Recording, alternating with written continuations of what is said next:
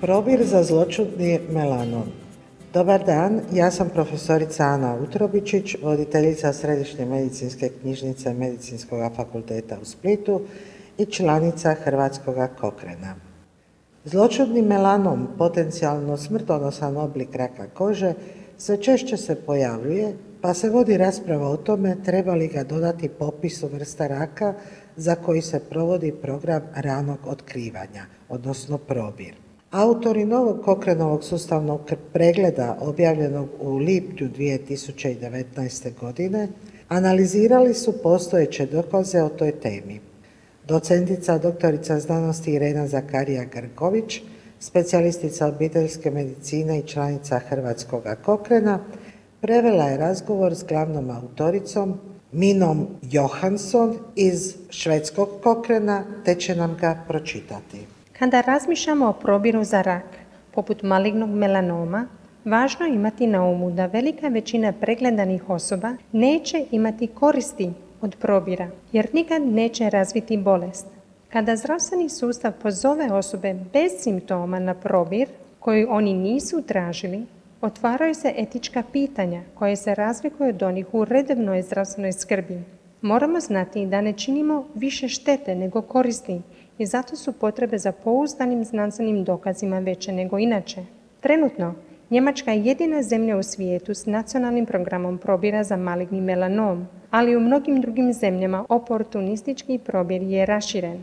Htjeli smo saznati je li probir melanoma učinkovit u smanjenju negativnih posljedica za zdravlje i ima li ikakvih štetnih posljedica.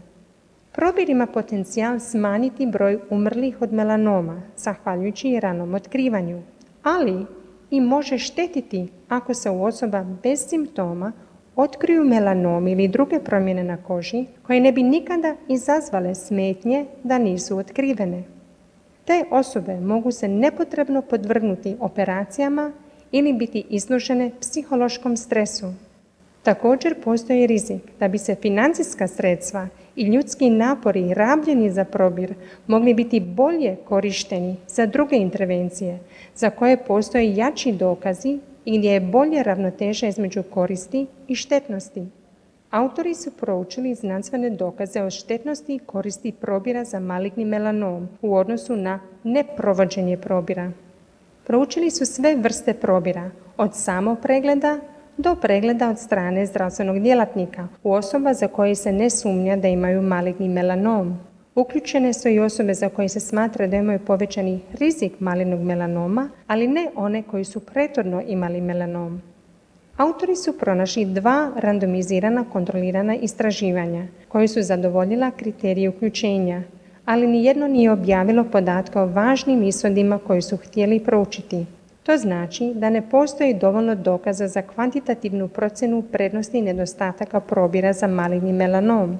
Iz toga proistječe da sadašnja praksa probira za maligni melanom nije utemeljena na dokazima koji zahtijevaju tijela poput Svjetske zdravstvene organizacije i Nacionalno povjerenstvo za probiru u Velikoj Britaniji koji naglašavaju važnost postojanja čvrstih dokaza o prednostima i nedostacima probira prije uvođenja programa ranog otkrivanja.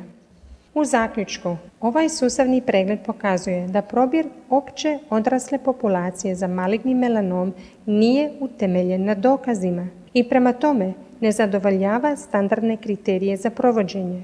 Usprkos tome, probir za maligni melanom se provodi u mnogim zemljama manje ili više organizirano.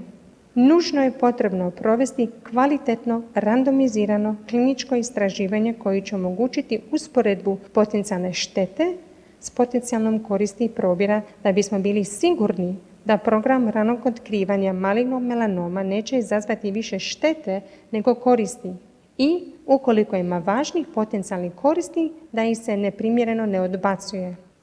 Ako želite više saznati o istraživanjima u ovom sustavnom pregledu ili saznati za novi budući sustavni pregled, ukoliko se provede relevantno istraživanje, pođite na stranicu cochranelibrary.com i ubacite u tražilicu probir za melanom.